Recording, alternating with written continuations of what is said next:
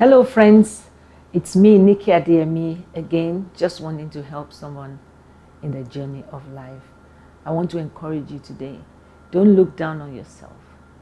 Don't beat down on yourself. You are good. You're made in the image of God.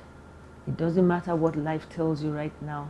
It doesn't matter what the situation around you looks like.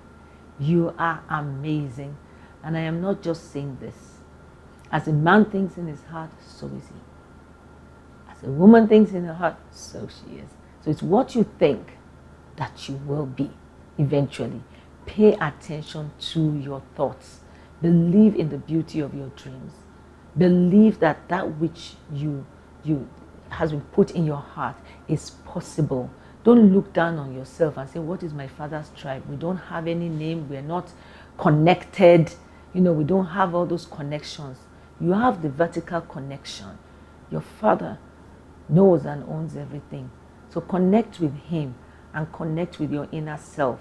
Don't go about being depressed. Don't go about, you know, comparing yourself to others. Cheer up, look up, and believe that your future is bright. I don't know who I'm speaking to today, but I know that it's a new day for you. It doesn't matter what life has shown you or where you are right now. Pay attention to how you think.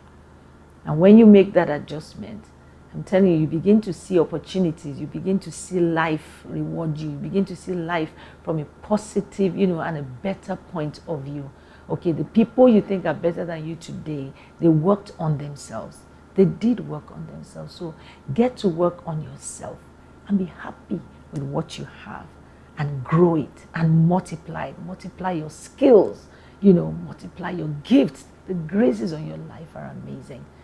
Friends, like come your way again, keep shining, keep getting better.